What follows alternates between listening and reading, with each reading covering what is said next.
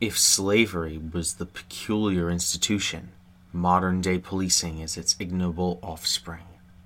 These were the words of Ruha Benjamin in her book, Viral Justice How We Grow the World We Want. The peculiar institution was a phrase that referenced the words of former United States Vice President John C. Calhoun's racist rhetoric about slavery. The quote itself, however, serves as a prescient reminder that the norms and institutions of slavery are hardly over, and instead persist in modern yet cruel institutions. I am Paxton Phillips, and this is Politics with Paxton. In 13th, a documentary film directed by Ava DuVernay, the systemic racism embedded within the American criminal justice system is explored. The premise of the film revolves around the fact that the 13th Amendment, which abolished slavery, features a loophole that allows for enslaved labor to be utilized in the United States as a form of punishment for incarcerated individuals. Mass incarceration in the United States is a way to reestablish the social norms of slavery without explicitly actually reinstating the heinous institution of slavery. However, while 13th largely explores the ways in which mass incarceration and the injustices prevalent within the American criminal justice system undermine the initial purpose of the 13th Amendment, there is another Reconstruction Amendment that mass incarceration has played a disturbing role in undermining, that being the 15th Amendment. While the goal of the 15th Amendment may have been to ensure that the right to vote in the United States would not be abridged by race, as a result of the punitive policies of the American criminal justice system, this goal has been severely undermined. With the exceptions of Maine and Vermont, most of the United States restricts or even blatantly denies entirely the right to vote to all prisoners, as is recounted by Jamelle Bouie in the New York Times article titled, Tell Me Again Why Prisoners Can't Vote? Vermont Senator Bernie Sanders disagrees with preventing prisoners from voting, saying that, quote, in my state, what we do is separate. You're paying a price. You committed a crime, you're in jail. That's bad. But you're still living in American society, and you have a right to vote. End quote. The point that Sanders makes is an apt one, since prisoners are already being punished by simply spending time incarcerated. Stripping prisoners of their fundamental right to vote is simply denying them their basic rights as American citizens for no legitimate reason, since, as Bouie mentions, committing a crime does not automatically make a person incapable of making rational political decisions. Bouie illustrates that the disenfranchisement of prisoners from the political process of voting is actually enabled by the 14th Amendment another Reconstruction Amendment that permits the government to restrict the right to vote if a citizen were to commit a crime. Bouie asserts, however, that this is unjust, since subjecting incarcerated Americans to a form of social death conflicts with the notion that there are inalienable rights within the United States that cannot be curtailed. Voting, of course, is one such inalienable right. Furthermore, this provision of the 14th Amendment actually subverts the initial intentions that brought about the passage of the 15th Amendment. 13th, the documentary, unveils evidence that highlights how mass incarceration overwhelmingly hurts black Americans more than white Americans. One in 17 white men, 13th demonstrates, are likely to go to prison in their lives, while one in three black men are likely to go to prison in their lives. This racial disparity is disturbingly by design, as 13th tellingly depicts in its references to United States President Richard Nixon's advisor, John Ehrlichman, who is quoted as saying that the Nixon administration perceived black people as its enemies and heavily criminalized heroin in order to disrupt black communities and send many black people to prison. 13th even highlights the racial disparities that emerged within the war on drugs, with formerly incarcerated author James Kilgore articulating in the documentary that American citizens caught with one ounce of crack, a drug primarily found within communities of color, would go to prison for the same amount of time as those caught with 100 ounces of powder cocaine, a drug centralized within white communities. Even former Republican Speaker of the House of Representatives, Newt Gingrich, a proponent of United States President Donald Trump, despite the blatantly racist statements he made about Africa that compelled his own Secretary of State, Rex Tillerson, to embark on an apology tour throughout Africa, acknowledged that, Quote, we absolutely should have treated crack and cocaine as exactly the same thing. I think it was an enormous burden on the black community, but it also fundamentally violated a sense of core fairness. End quote. Political activist Angela Davis appropriately declares in 13th how, quote, in many ways, the so called war on drugs was a war on communities of color, end quote. The fact that it was Nixon's presidential administration that ultimately declared the war on drugs in the first place, and that one of the stated purposes of the war on drugs, according to Ehrlichman, was to send black people to prison, demonstrates the racist undertones of mass incarceration.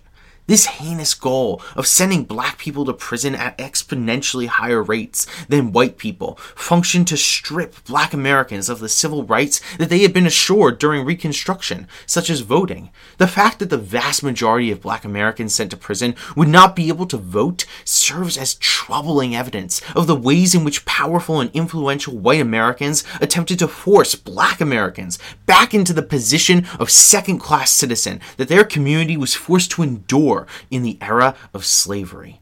Bouie even highlights how not only do American prisoners lack the universal right to vote, but there is also statistical evidence that this disenfranchisement ripples outward and depresses political participation among friends and families of incarcerated Americans who are often black. The entire system of mass incarceration serves the aim of preventing as many black Americans from voting as possible. Unfortunately, however, the criminal justice system's efforts to disenfranchise black Americans from voting do not end once incarcerated Americans serve their sentences. Even once they have repaid their debt to society and are released from prison, incarcerated Americans are still often denied the right to vote. Attorney Bryan Stevenson in the 13th documentary points out the startling statistic that nearly 30% of the black male population has permanently lost the right to vote as a result of a past criminal conviction. In 13th, formerly incarcerated activist Craig DeRoche describes the unsettling reality that, quote, if you do something wrong, you should pay it back and then move forward with your life. But yet, in America, there's absolutely zero closure. We actually tell American citizens when they pay back their debt to society, their citizenship will still be denied from them. Not only does this fact represent a disheartening representation of how black Americans who are overrepresented within prisons are systematically being silenced as a voting electorate, but it also serves as a startling admission that the American criminal justice system does not even seem to believe in the very principles of rehabilitation that it is supposed to abide by.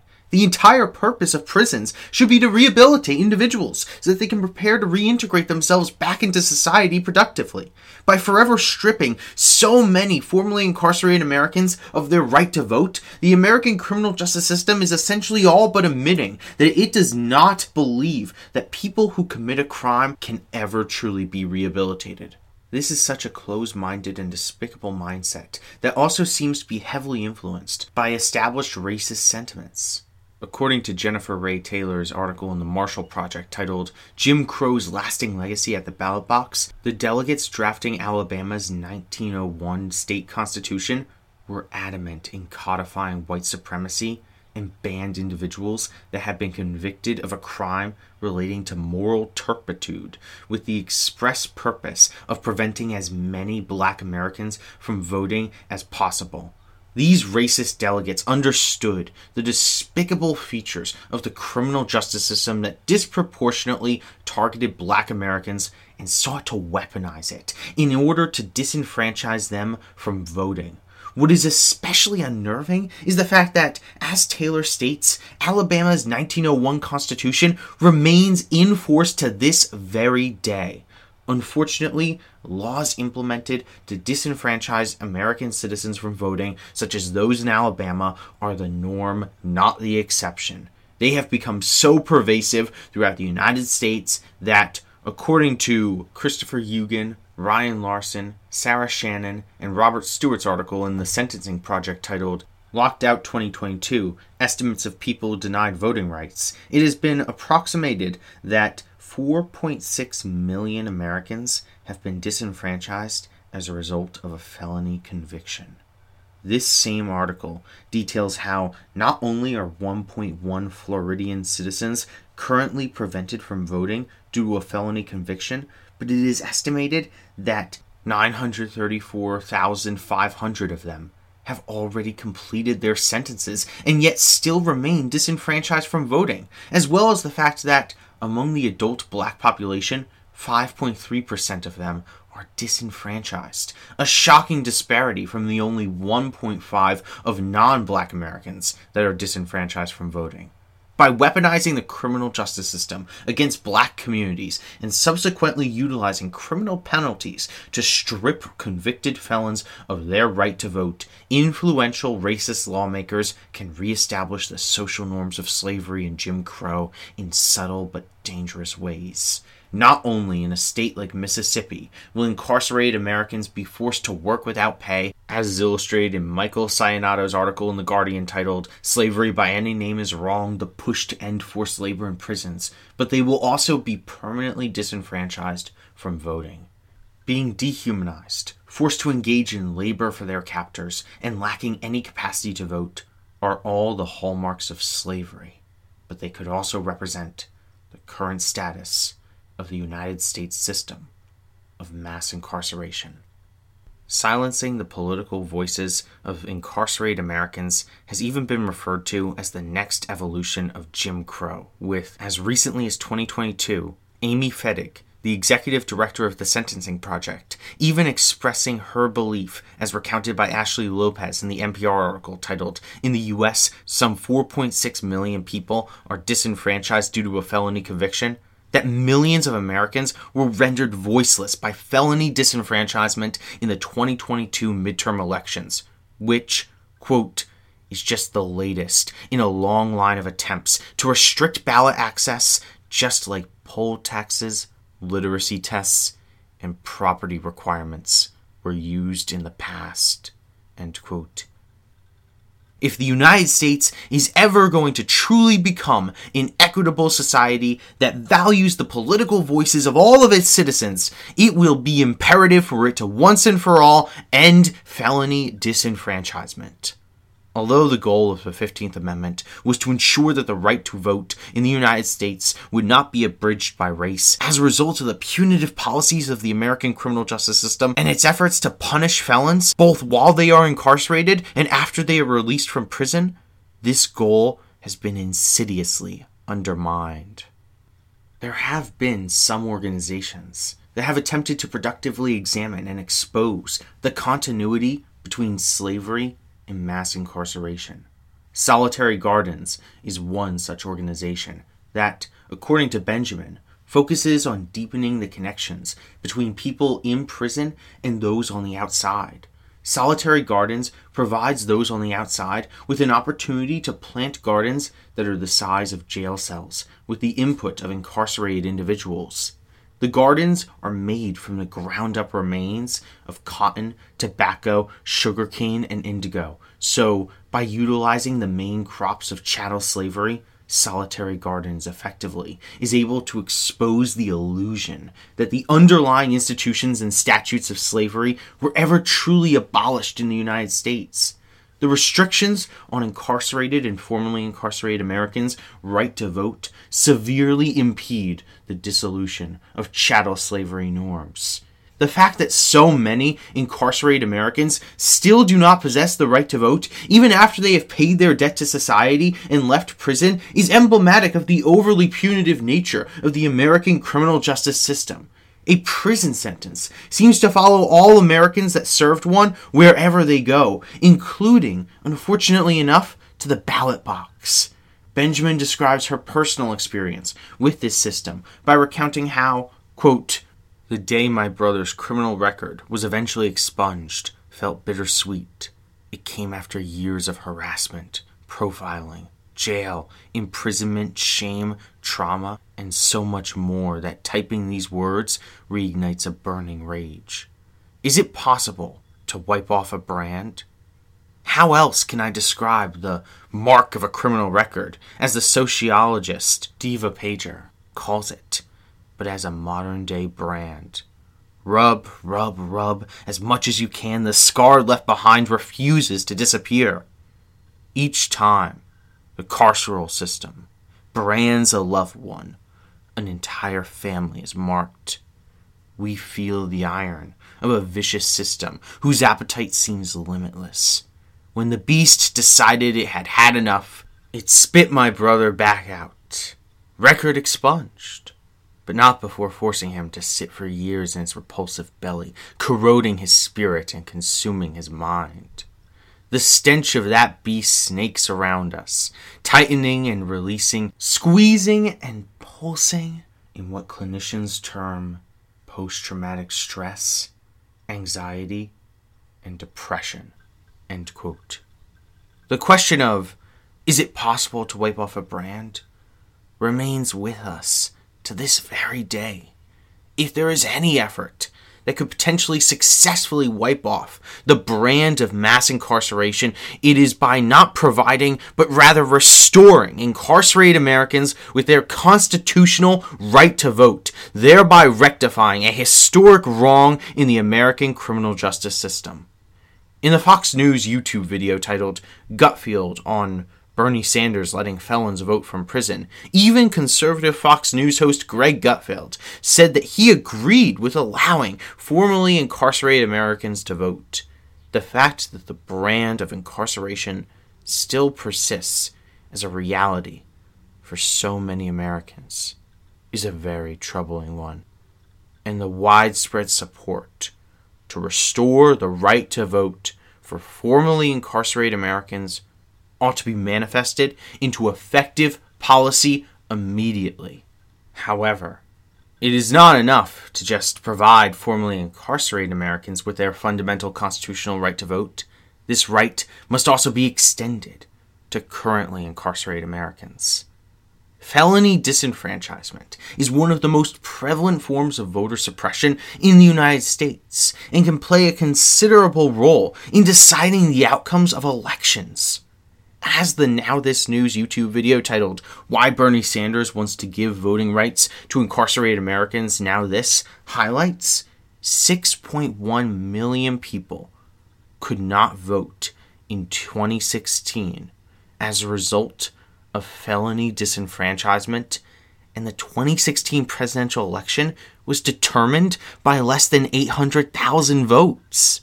To eliminate this insidious level voter suppression, it is imperative to immediately restore the right to vote to all incarcerated Americans. Sanders faced significant pushback for his belief that currently incarcerated Americans should have the right to vote. However, he was simply expressing a belief system based around Americans' constitutional right to vote that has been inherent in this democracy since its inception.